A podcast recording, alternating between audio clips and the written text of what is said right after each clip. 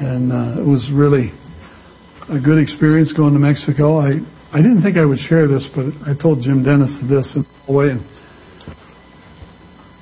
you might not think this about me, but Peggy will confirm it. That on the night before we left, I sat at my kitchen table with my face in my hands, saying out loud, "I don't want to go." I don't want to go. I'm going to call Rob and Shannon, tell them I'll drop them off at the airport, pick them up when they get back, but I just can't. I just don't want to go. I don't know what happens inside me all the time, but it happens every time. I mean, right up to the end, I just like, Ugh. but once I go, it's a simple trip. We went to Mexico City, we went to Texcoco, we went to Cuatro Vientos, um, we drove through Tapalupa, and went to various places. And once I'm there, I'm 150% there. It's hard to get me to come home. So it happened again, but we did come back. And uh, I'm going to invite Pastor Rob to come and share uh, his experience, and we're going to show you some, some pictures and slides and uh, give you an update from our trip to the 15th anniversary of the church in Texcoco and the 10th anniversary, which we really didn't highlight, the 10th anniversary of the finishing the building in Cuatro Vientos.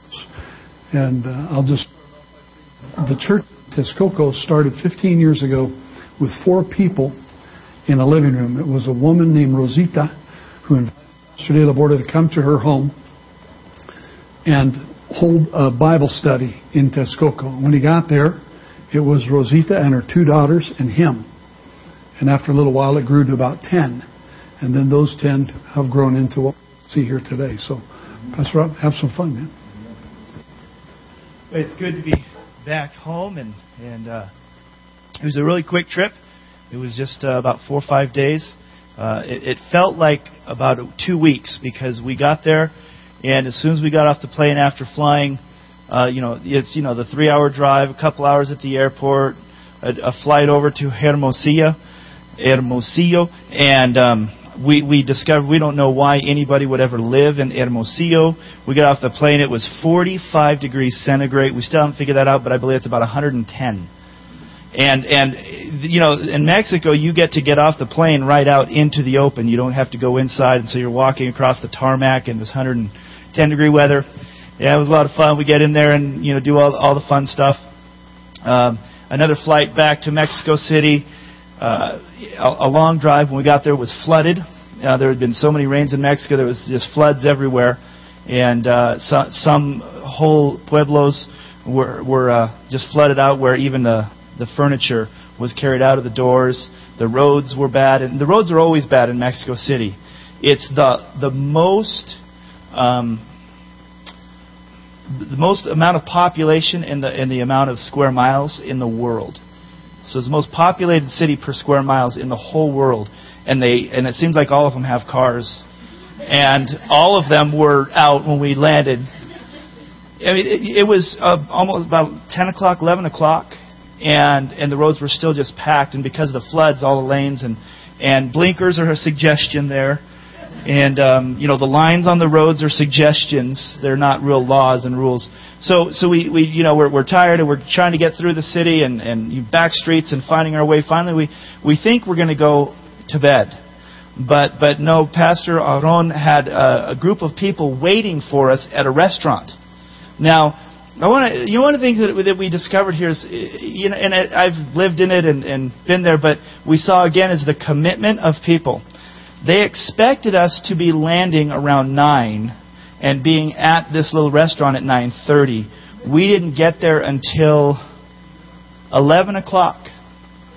And they sat there and waited the whole time and didn't eat and just they were they're just committed. And they and so we got there and and, and now it's you know it's 11 o'clock and we think little you know it's dinner time so they want to order a big dinner and we stayed there. We finally got back to the room and in bed about two I think that night two o'clock in the morning, and every day was the same. We will, you know, we thought, oh, you know, we're we're stuffed, we're tired. And the next morning it says, be ready, we're gonna p- pick you up this evening. That was Thursday night. So Friday morning, uh, uh, somebody came and picked us up for breakfast. And so we went out to a to a nice little restaurant and, and ate and got to know got to know some uh, new people. That was and which days I forget. I think that was Jose Luis and uh, and his family, and he's a horticulturist, and he's took us to his house where he's got this huge, you know, greenhouse on top of which he didn't get any pictures of, but he is raising tomatoes on top of his roof that would take. I think it was like 20 acres or some craziness to raise. And so we spent there, and then about the time we got done with that, it was lunchtime.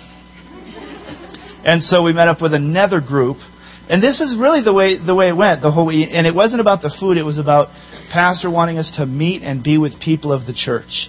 Some leaders some people just just involved. We got to to, to know some wonderful people who had just been saved um, you know within the last year. Their their cell groups are, are growing. There was a number of people added in just the last year or so that were into the cell groups and who'd been saved and baptized. One family we went, went out with on one of the nights with all the, the, the cackling daughters.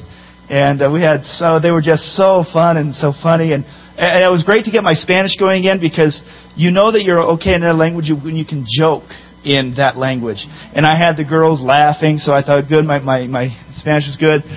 Um, but so so we got to go out with with you know that family, and they had all been saved recently, grown up Catholic. The mom, Lupita, uh, and they had daughters up until their you know early 30s. So just been saved a couple years and had all been baptized.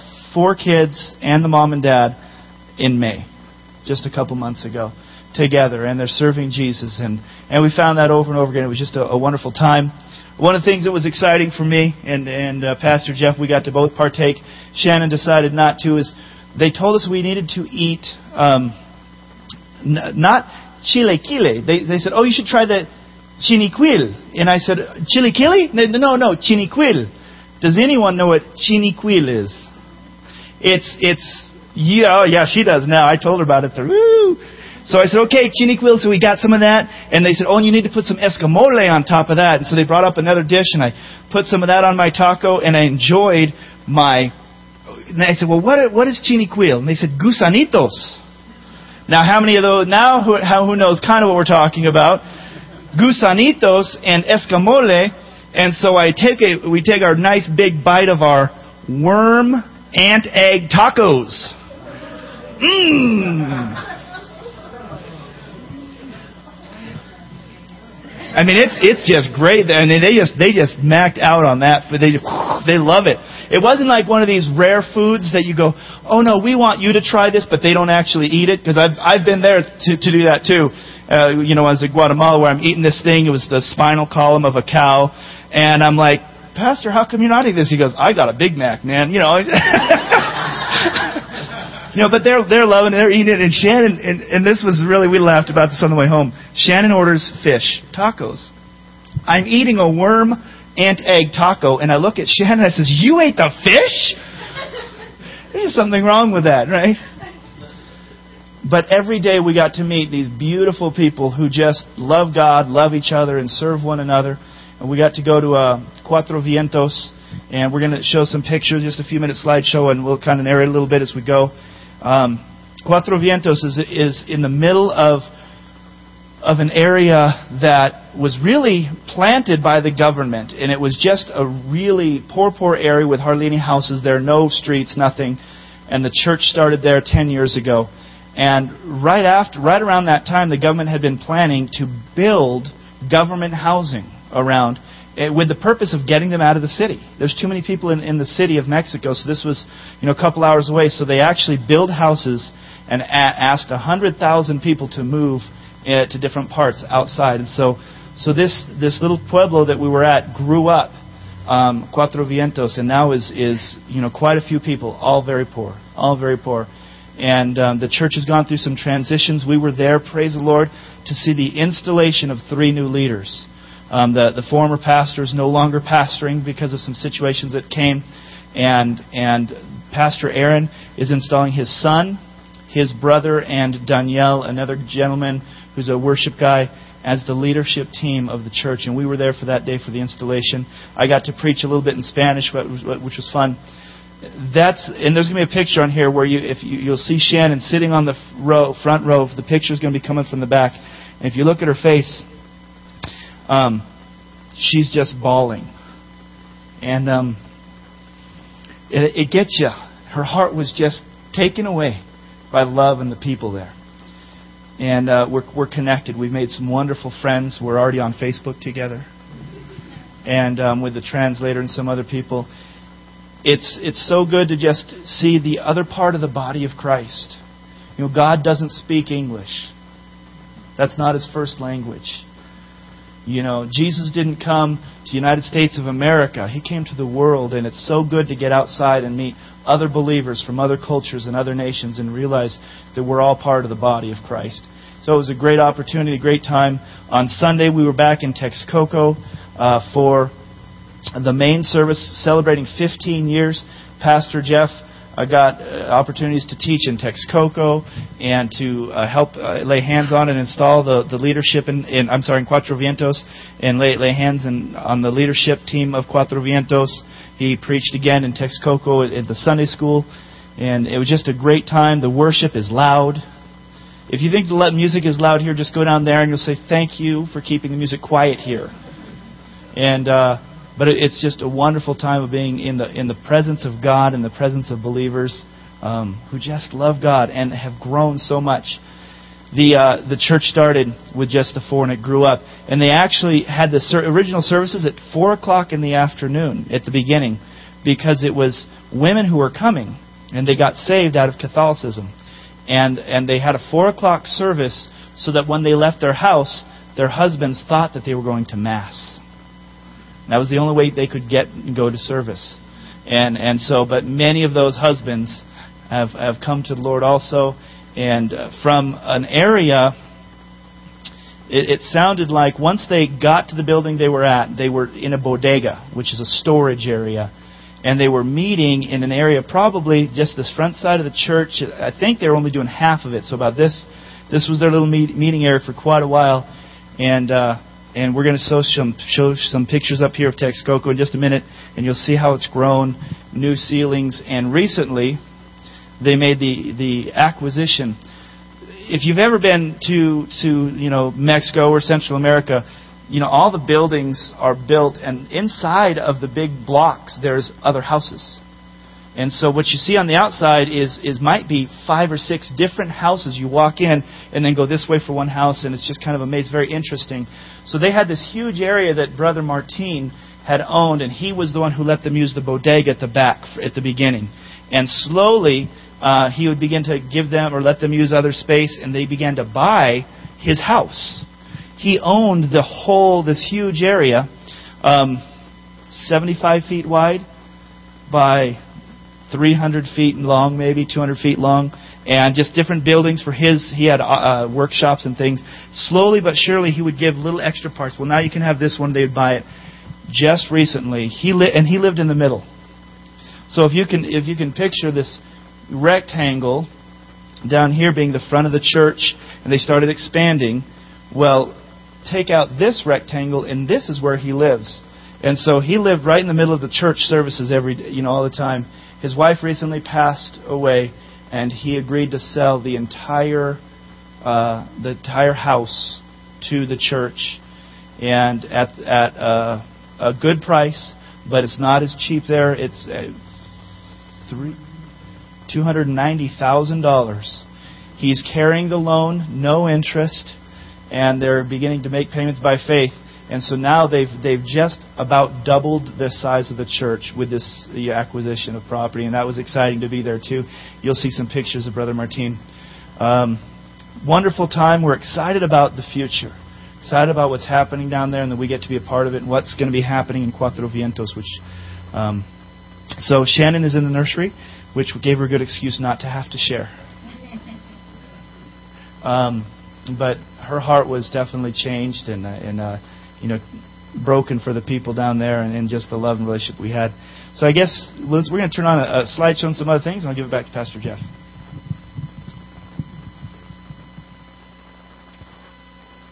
I'll just sit here and be the narrator. You could lose those lights. Thank you. I'll just try and point out anything that uh, is of interest or confirms. Cuatro Vientos Last time we were there, it had a vinyl tarp roof. This is uh, This is the building that's actually 10 years old. They got the roof built on it. Really, really nice. And they're already wanting to take out a wall and start again. The guy in the middle is Daniel. You'll see him in a couple of other pictures. He's he was his parents started the church in their home when he was just a little boy. How many members does the church have? I don't know that they go by members, but what happened was that there was a moral failure in the pastor's family, and he dropped his keys and left, and the church went to zero. Within the last six months, there five people left. It really tore the church apart. And so our job there was was there's Shannon crying her eyes out, leaving her heart in Cuatro Vientos. Very significant moment um, for her, for us. The uh, the installation of the new leadership while we were there was our, our primary task, and you'll see those slides in just a moment. My interpreter went to school in Pensacola, Florida. He was good. He was really good, very helpful. So the church is building back up, and with these new leaders in place, Daniel on the left, Stephen De La Borda in the center, pastor's son, and then Victor De La Borda, pastor's brother, on the right. Of course, on the extreme left was Aaron De La Borda, the pastor that we served with there. This was praying over them, installing them as the new leaders. The Lord gave me a prophetic word for each one of them, which was very exciting, very ins- and, and confirmed immediately for Victor De La Borda, whom the Lord said was going to use him as the hands of the church to serve the church and to bring direction and guidance to the body there. And it turned out that his testimony of his actions the week before came to me that confirmed the word of the Lord in his life. It was a very very exciting time there for us.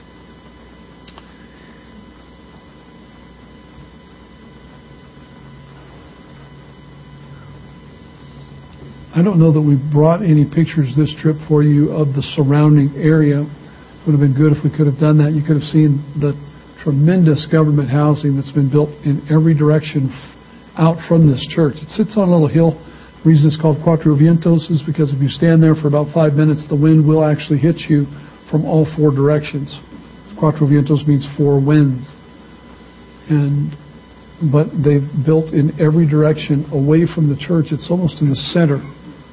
And God has placed it strategically there, very small uh, group or small building for what the need is. But uh, this was exciting for me. Daniel was a young man. He's 27 now, but when we started going, he might have been in his uh, younger than 10, and he uh, was grown up there. The Lord said that he had been faithful in in another man's work, and God was giving him his opportunity to serve in his own work. Texcoco Sunday School. Here's a handsome lot. The Gringos. No. Three Amigos or something there.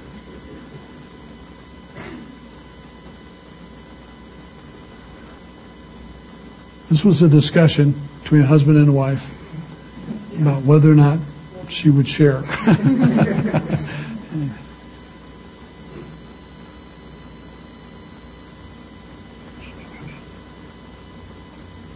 This is the adult Sunday school attendance. Children are meeting all over behind to the right, the back of the property, the other classrooms.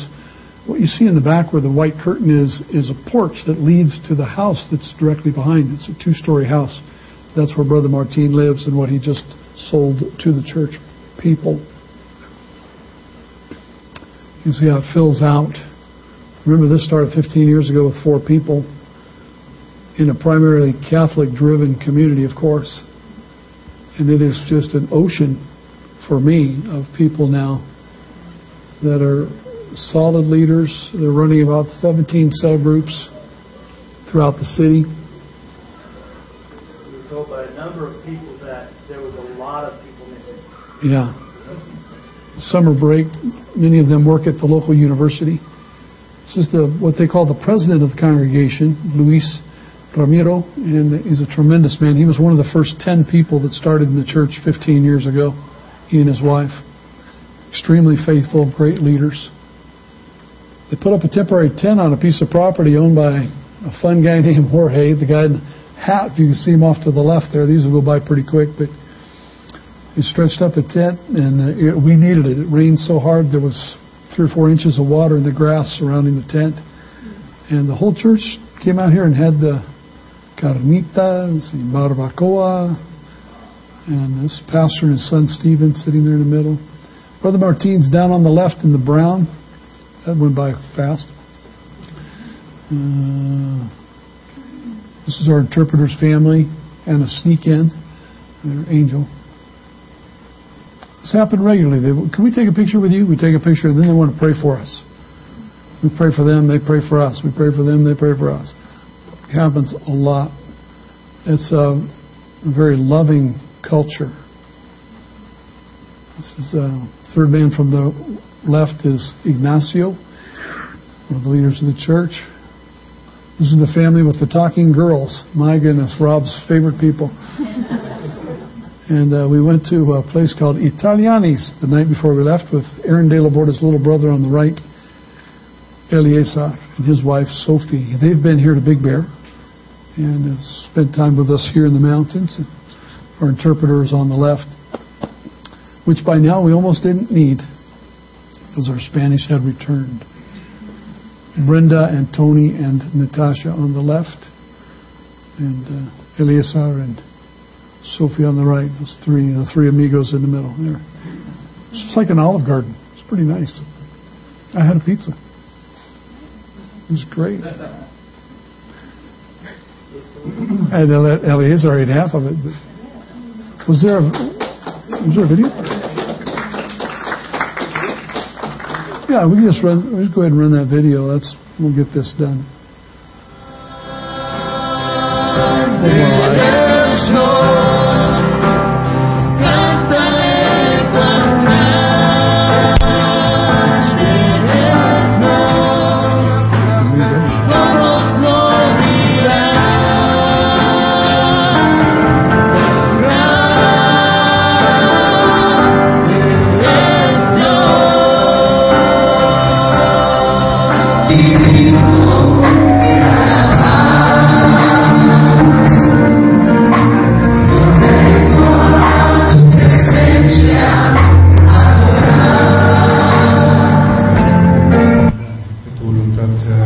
Dedicated the uh, newborn May 27th. This is Stephen De La Borda in the center, pastor's son, recently married, recently graduated Bible college. He is going to be the lead guy in Cuatro Vientos. And we're laying hands on Matthew, the newborn, to dedicate him in front of the church. When in Cuatro Vientos, we dedicated also about seven, about seven children there during the service also. You loan him back to his parents. A lot of explanations given about dedication of children. There's the wild man himself. De la Borda. Respondiendo Jesús dijo, He just sent me an email said that he is planning to be with us here on August 7th. So just August 7th. He's going to be trying to arrive here in Big Bear. And a todos nos ha bendecido Dios, diga gloria a su nombre, a todos. Independientemente lo que somos, Spanish nos ha bendecido Dios. Y lo ha hecho abundante. This is the final part of the service when they brought most of the leaders who were in town onto the platform. There were actually 10 families that helped guide the church and are all cell leaders. Behind Pastor is little short Brother Martin, who's had the vision for a church in his bodega. And uh, you can't see her just barely. Second from the right on the platform, little black head, is the gal who started this whole thing off 15 years ago. We prayed for the leaders, and then the leaders in turn prayed for Pastor.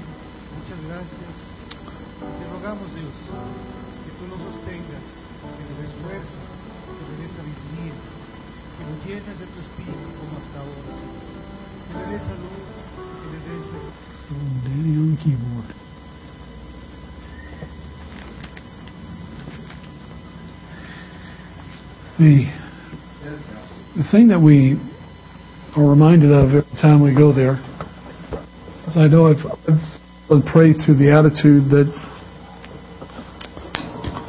the Lord corrected me on some time ago, and that for all it takes for us to get there, you know, airfares and time and off work and finances and and then the aftermath, which uh, Rob and I have dutifully decided to bring home hitchhikers once again.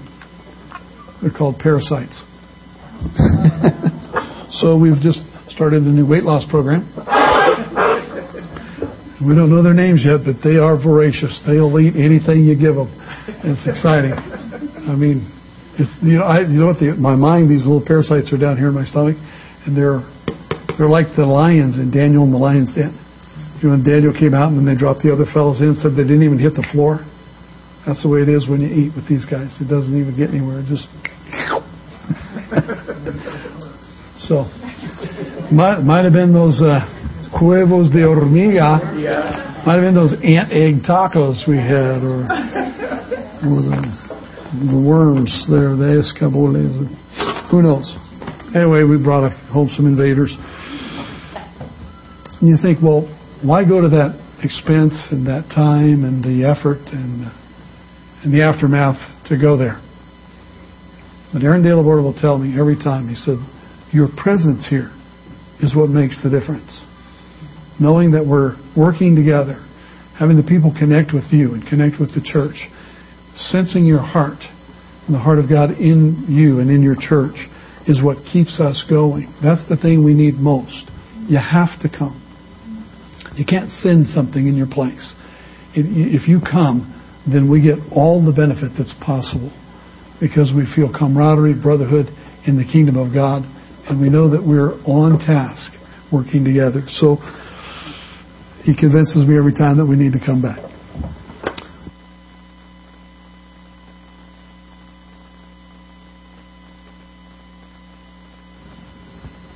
You still have those? Okay. Oh. Uh, you know, I'd just like to get it done. Feeling different. And I also like to close that door on that side. You can close them both if you want. I mean, I want to thank, just briefly, Pat McGinn and Gary specifically for all the work they've put into the tent meetings coming up this week. I mean, they're, I won't say tirelessly because they're probably tired, but they're working very hard on your behalf to make these meetings occur, from setup to organization and getting things ready for Jason Frenn to come starting tonight. 6:30, right across from Rifferberg on the Snowplay Hill. There's a tent set up there. Outdoor meetings all this week, every night with Jason Frenn. And we didn't put a clip of Jason up. Jason, if one, uh, just briefly, is grew up here in Big Bear, and now he's he's already preached to more than three three million people worldwide uh, shared the gospel with more than 3 billion. He's authored three books, and he has uh, been called the Billy Graham of Costa Rica. He's he's just a sincere guy. He's a friend.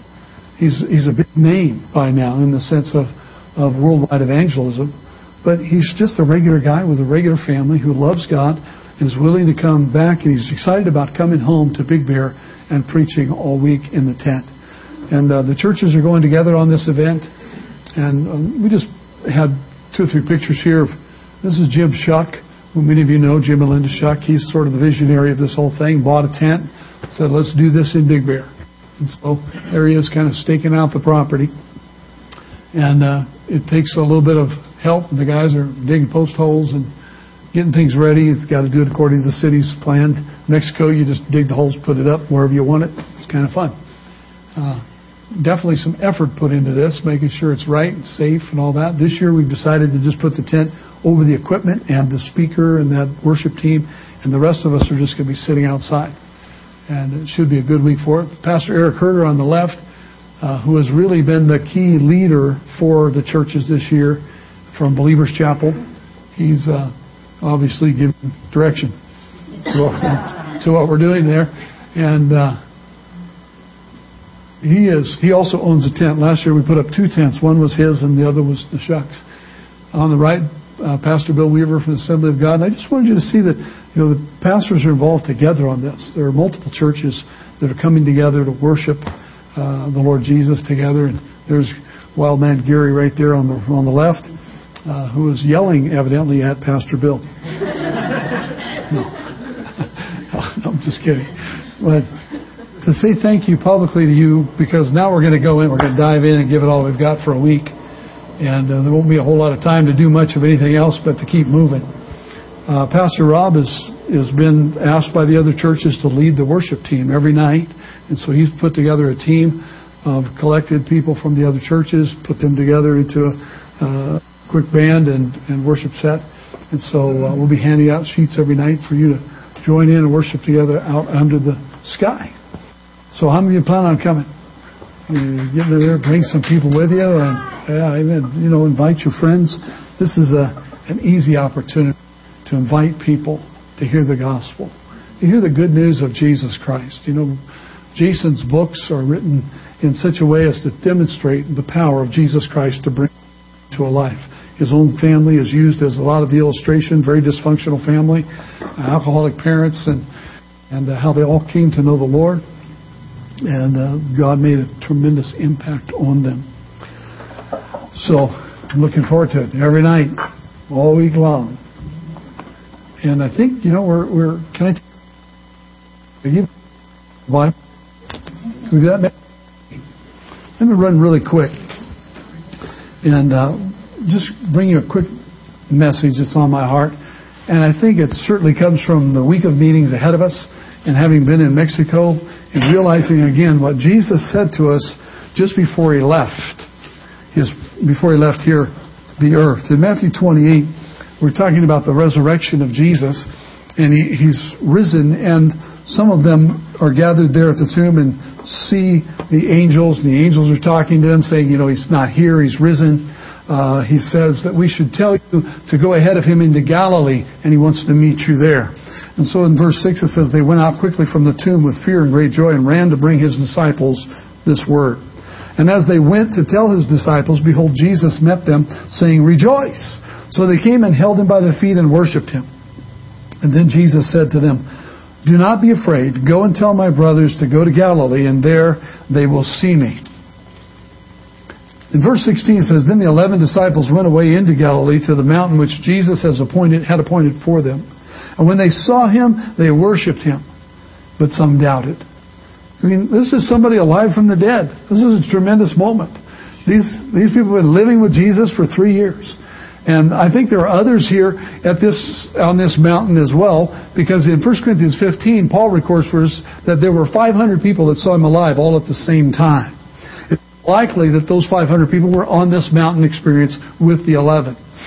And so there may have been a greater crowd there, but they're there to meet with somebody who is alive from the dead. Now tell me, wouldn't you have a little bit going on in your mind too? Say, is it really? Could this possibly be?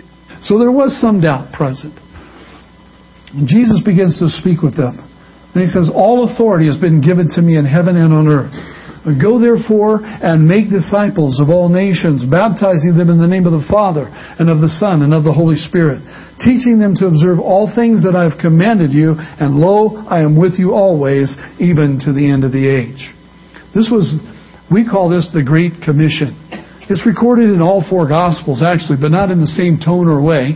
But it's there. All four Gospel writers, Matthew, Mark, Luke, and John, confirm that Jesus said to his disciples, Go and make disciples baptize them, teach them this. In order to be a real disciple, we don't. I don't disciple Rob to be a disciple of mine. I'm supposed to disciple him to be a disciple of Christ, to be a follower of Jesus. I'm supposed to, according to this command of Christ, wherever I go, make friends, lead them to the Savior, and then help them follow all the things that He has said, not all the things I say. I'd be a little scared to have all kinds of little disciples behind me looking like me.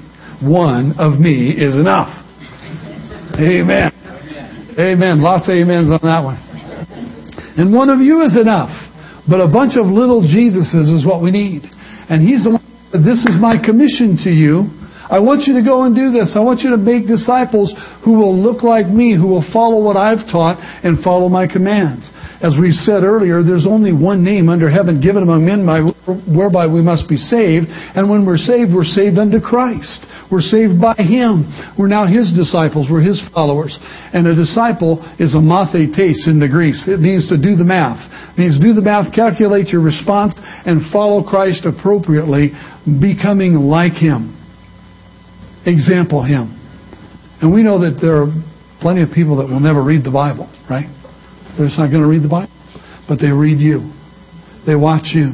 They look at your life. They interpret who you are and who you say you are. And if you say you're a follower of Jesus, then you need to look and walk and act and live like Him. Give them something to look at. In Luke chapter 24, I mentioned all four Gospels share this directive. In Luke 24, Jesus appears to his and says, Peace to you in verse 36. In verse 44, he says, These are the words which I spoke to you while I was still with you. That is, before he was crucified. That all things must be fulfilled which were written in the law of Moses and the prophets and the concerning me. And he opened their understanding. And I appreciate this and I pray God open our understanding. He's the one that can open our understanding. He opened their understanding that they might what? Comprehend the scriptures. In other words, all had been written. All of the Old Testament, all the prophets, all the Psalms, all the, the Pentateuch, everything that had been written pointed at Christ. And now that he was raised from the dead, he said all those things had to happen so that it would be fulfilled what was prophesied thousands and hundreds of years before I was here understanding. And I pray, God, breathe on us. Open my mind. Open my heart. Help me to really get the truth. That it was necessary, in verse 46, that it was necessary for the Christ to suffer and rise from the dead the third day. Lord, would you help us understand and truly believe this? The resurrection, but we didn't see it. We weren't there. We didn't see Jesus alive from the dead. We often refer to it. We say we believe it, but I want to say, Lord, I truly believe it? I, I accept it by faith. I put my trust in it. My whole life rides on the very fact that Jesus is alive from the dead, but I've never seen him. I've never touched him. I've never held him. I've never prayed with him in person. Because you and I, the Bible says, are the body of Christ. We see Christ in one another. We see Christ. We know He's alive. Well, you know what the greatest testimony of the truth of the resurrection is? The very top of all things that proves that Jesus is alive. Well, we try and do it historically. We try and get testimony. We hear it from the Bible. We can accept it by faith. But what's the real proof? The real proof is your life transformed. Your life changed. All of the apostles, all the early disciples, when Christ moved on them, when they became believers in Him, their lives were transformed. Look at Saul of Tarsus dragging off Christians and throwing them in jail. Has a head on experience with the resurrected Christ on the road to Damascus, and it transforms him into this apostle that reaches out to all the Gentiles. His life is totally changed. Your family's looking. Your friends know you. The people who work around you need to see the transformation of the life of Christ inside of you. And so I pray, Lord, help us to truly believe that this is just reading, it's true.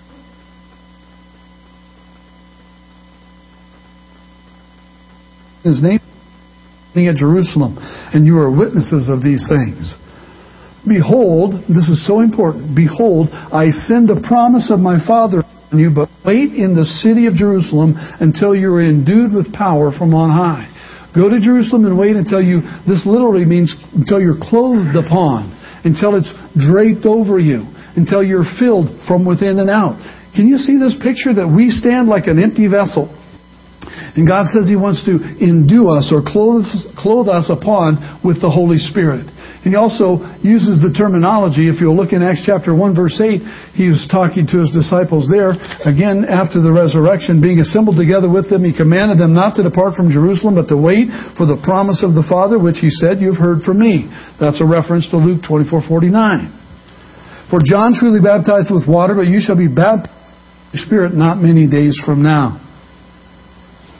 Go and wait until you receive this baptism of the Holy Spirit. Until you're completely engulfed by the power of God. Because the command I've given you to go into all the world and make disciples is not possible. It's not even doable. It's not even approachable unless you're filled with the Spirit of God. You can't do it. And he knew that. And he said, Go and wait. And then he will, he said, When I go to the Father, I'll send back the Holy Spirit. He'll fill you, he'll baptize you, he'll surround you, he'll clothe you with ability that you do. In order to do what? He said, To be witnesses. In verse 8, you receive power when the Holy Spirit comes upon you. You'll be witnesses to me in Jerusalem, Judea, Samaria, and to the end of the earth. This is what he's called us to do. Now, bear with me just two more minutes here, maybe three. Maybe. Just kidding. In fact, there's a scripture in 2 Corinthians 11 1 that says, you don't have to turn there. Paul says, Oh, that you would bear with me in a little folly, and indeed you do bear with me. in verse 7 of Acts chapter 1, it says, uh, in actually verse 6, when they had come together, they asked him, saying, Lord, will you at this time restore the kingdom to Israel? And he said to them, it is not for you to know the times or seasons which the Father has put in His own authority. But you shall receive power when the Holy Spirit comes upon you. Here's why I ask you to bear with me. There is a lot of attention given to what we call the last days. In doctrinal studies, it's called eschatology, the study of end times. There's a lot of preoccupation. Some people are enamored with and enthralled by the calculation of when Jesus will return. Even in this year, didn't we already have somebody all over the news giving us a date that Jesus would come back? And so there's a lot of attention given to the last times. I think it's a great study. I think it's a good doctrine. I think it's in the Bible. I think there's a lot we can know about the second coming of Christ. But at this time, when the disciples asked him, So tell us, is this it? Is this the end? Jesus said, That's not for you to know. But what it is for you to know is that you need to be endued with power and be a witness. This week, in this community, I'm not focused on the end times. I'm not going to focus on when Jesus is coming back. I want to focus on being a witness for Christ. I want to focus this week specifically as we go into these tent meetings and sharing my faith, inviting other people to know Christ. Because this much I know He has given us this responsibility. He's commissioned us. He's also empowered us to do it. I don't have to be afraid of sharing my faith with, about Christ with other people. That's up to them to decide, right? When somebody shared their faith with me, it was up to me to decide. Thank God I said yes. When they shared Christ with me, they answered all the questions of my heart without knowing what the questions were. They began to just open the Bible and read to me scriptures. And when they got done, they said, Is there anything else you want to know? I said, Yes, I want to know how to know Him. I didn't know he was alive. I thought he was just a historical. I went to Sunday school. I grew up with the Jehovah Witnesses. I read all the books. I got all the answers right. But I never knew he was alive. And that day when those men filled with Jesus began to share with me their faith right from the scriptures and read to me things about did you know you were a sinner? Did you know you were separated from God? No, I didn't know that. Did you know that God doesn't like that? No, I didn't know that. I didn't think He cared. Did you know that he made a way for you to be friends with him? No. I knew Daniel in the lion's den, Noah in the ark, Adam and Eve. I knew the big stories of the Bible. But I did not know that they were true. I didn't know that Jesus was real. And these guys said, Your life today, He can forgive your sin, He can buy you back, and you can be free. I knew in that moment the Bible says, without a Savior. They said, all you need to do is ask Him to come in. I said, well, then how do I do that? They said, pray this prayer with us. I prayed this prayer with them. And when I got done, tears streaming down my face, they said, how do you feel? I said, I feel like I could float. I feel like this huge weight has been lifted off of me. They said, that's your sin being removed by the Master and Savior Jesus. I said, really? I'm free. The Bible, I found out later, says, Whom the Son sets free is free indeed. Jesus said, If you'll learn my word and keep my word in your heart, you'll be my disciples. And then you'll be free. That's our role now, is to share our faith. Just simply invite people this week. Tell them to come. Let Jason do the work. He wants to do it.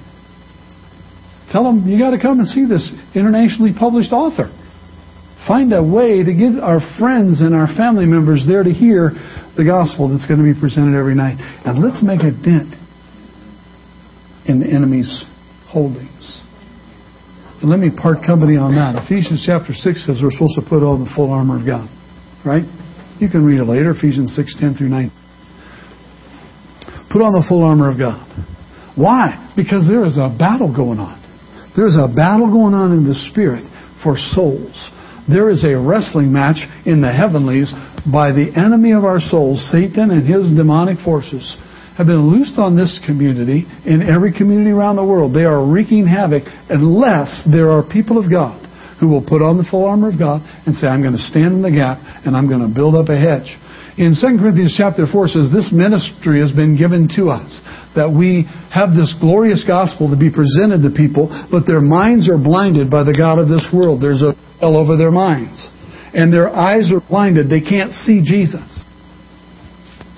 Let me tell you how specific this is. This comes from a story by Peter Wagner, I believe. There was a town, I can't remember the name of the town. It was, and there were there were people that went to this town, and they were handing out tracts. Some of you have heard this before. They would hand out simple leaflets that told about the story of Jesus and the good news. And they would walk down the sidewalk and talk to people and hand them this this pamphlet. Say, we'd like to share this with you about Christ. And people drop it on the ground and walk off. After a while, they got tired of that, so they crossed the street. And on the other side of the street, they would hand this to somebody and say, We'd like to share this, this about Jesus. People would take it and begin to read it. They noticed after a while that they would go to the other side of the street and say, Hi, we'd like to share this with you. It's about Jesus. They'd toss it on the ground and walk off. But then they'd keep their eye on that person. And that person would cross the street. And when they got to the other side of the street, they would reapproach them and say, Hi, I'd like to share this with you. It's about Jesus. And they'd take it and they'd read it. Same person. They said, What is happening?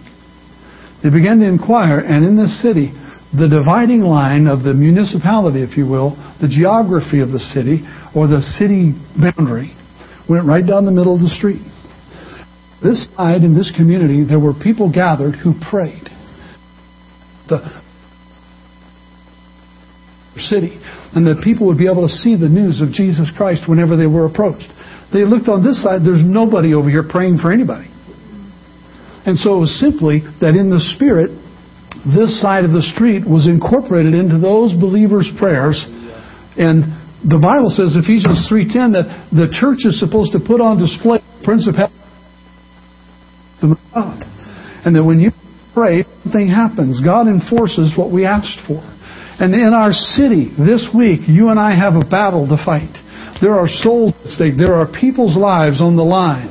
And we cannot relax. We cannot. We must put on the full armor of God. We must stand in the gap. We must pray over this community. We must say to the principalities and powers, as the church has the authority to do, that in the name of Jesus, push back the blinders.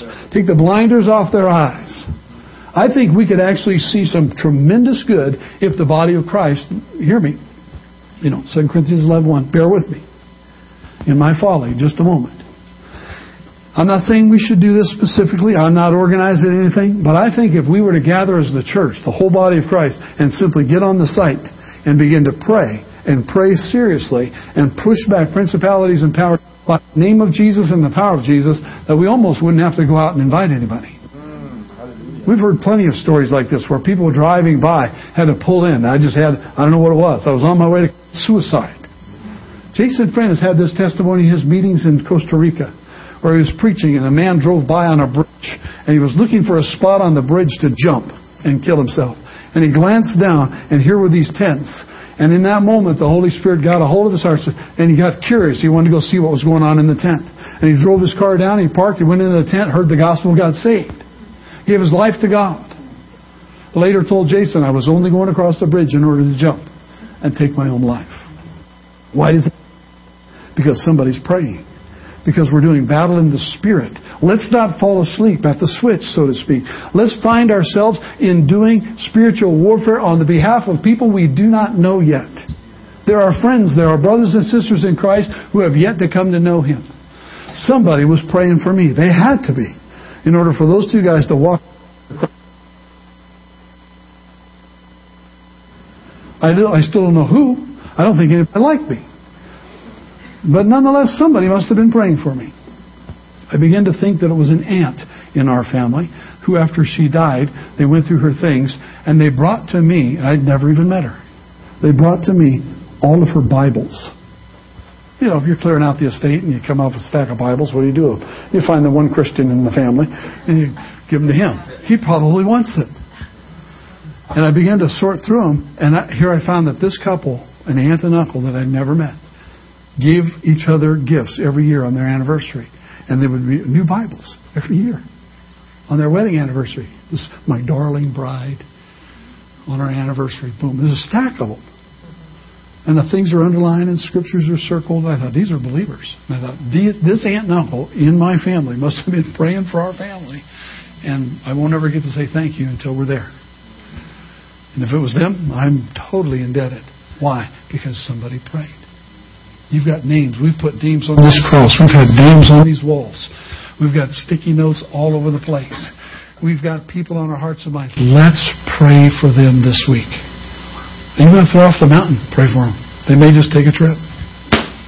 They may say, I'm going to the mountains. I hear there's a tent meeting. It's okay. You can draw them from any and do good for other people's families. We all right? That was way more than three minutes. And I've got more, but I won't unleash. That is enough. This, this, I will give you this quote though. D.L. Moody. Do you know Dwight Moody? Heard Dwight Moody? Walking the streets of Chicago, that was his ministry is. Moody Bible Institute still in Chicago to this day. We have friends that are part of that ministry. He's walking the streets of Chicago and he walks up to what we would call a perfect stranger. Is there such a thing as a perfect stranger? But maybe it was an imperfect stranger. Nonetheless, he walked up to this man he did not know and he said, Sir, are you a Christian? The man's response was, Mind your own business. To which Moody replied, This is my business. It is my business to know whether or not you're a Christian. It is our business as the body of Christ to know whether or not people are disciples of Jesus or not. And ask, it's okay. Are you a Christian? Did you know that you could be friends with God? Did you know that your sins separate from Him? Almost everybody knows they're sinners if you talk to them about it, right? Just throw a few of the Ten Commandments down and say, Have you ever broken any of these? And uh, yeah, Moses did all of them. One shot, broke the tablets. but uh, but, uh, but the rest of us have broken them at one point or another. And the Bible says if you've broken one, you're guilty of all. Wow. So he said, Thou shalt not bear false witness. Have you ever lied? Well, of course I lied. Well, then the Bible says you're guilty of all, breaking all of God's commandments if you broke one. How are you ever going to wrangle yourself out of that? Because God now separates himself from you and your sin. But then he provides the bridge, Jesus Christ, so that you can come back to know him. Would you like to know Jesus? Would you like to go with me to the tent meeting? Would you like to sit together? Can I pick you up? What will we do this week? Cell leaders, we asked you not to meet in your cell groups this week, but to gather your cells, your life groups, and go pick a night to go together. I know that some have been asked, could you come and serve on a night? And some of you responded to that by ushering and parking and things that are necessary in order to have a good, smooth operation. I thank you for that. But of all things, as a, as a group, who have you been praying for? Who are you ready to invite? Who will you bring with you? It will make all know the story about the starfish, right? Little boy throwing starfishes in the.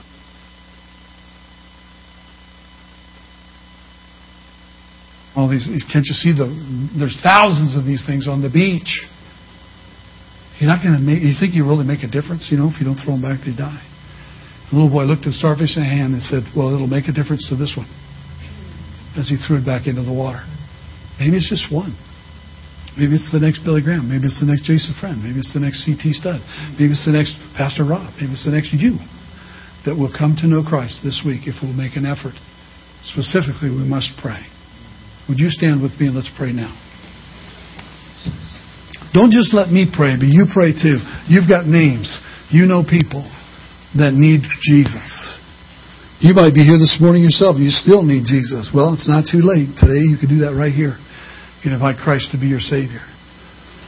We want to make a difference, so let's begin to pray. Let's pray for those names that are on your heart. God, would you now begin to draw them? Lord, I agree with you that your kingdom must come and your will must be done on earth as it is in heaven. Father, you've got a plan. You saw these tent meetings way before we did. You saw them coming together. You have blessed the hands that have gathered to work. We thank you for that in Jesus' name. But Lord, now things are in place. The tent is up. The sound is in place. The workers are gathering. Jason Frenn is on his way here right now, Lord God. We know that. And we pray your blessing on him, that your strength will infuse his body, that you will speak by your spirit to his heart and center of his being to know what to say to the people that gather tonight. And Lord, we ask in Jesus' name that we could come into agreement and in league with you this week to push back principalities that you would put on display to principalities and powers the multifaceted wisdom of God through the church, the body of Christ. Lord, we offer prayers. Failing as we are, Lord, frail as we are, we pray that you when we pray this week. Your word says your ears incline to our prayers. And so we will come with confidence in the name of Jesus, not our own. We will come in the confidence of your Son's work and not anything we could do. But Lord, as we offer names to you, we agree with you that by the power of Jesus' name, the blinders will be pressed back off their minds, that the enemy will be rebuked in Jesus' name. You said these signs will follow those that believe they will cast out demons. So we do so now in Jesus' name. We speak back to the demons and the warfare that is against the people of God. We speak away with you in Jesus' name. By the blood of Jesus, we refuse you, we rebuke you, and we tell you now to take your work and your schemes and your, your operations off of those whom we pray for now. In Jesus' name. We loose them to hear the gospel.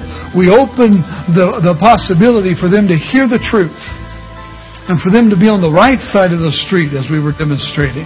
Lord, so that they're free to know you in the truth of the gospel, the good news. We want to pray all week long, Lord God, for these whom you've called to yourself. In Jesus' name, amen. Amen. See, keep in mind that when you pray, imagine this with me. Somebody's got the dome over their mind. They can't see Jesus. And you pray, and the enemy has to push that, the blinders off. Now they're able to see and hear the gospel. What happens if we don't present the gospel? What happens if they don't get to see it? What happens if it's not in front of them? Then eventually that thing will just slide right back in place. So we have a twofold responsibility. Pray the blinders back and then usher them into a spot or go to them and share the good news and see them receive the good news of Jesus Christ. It's twofold. We can't just sit at home and pray only. We must take action. All right? Stop there, team. Get them. And I'll see you tonight at 6.30.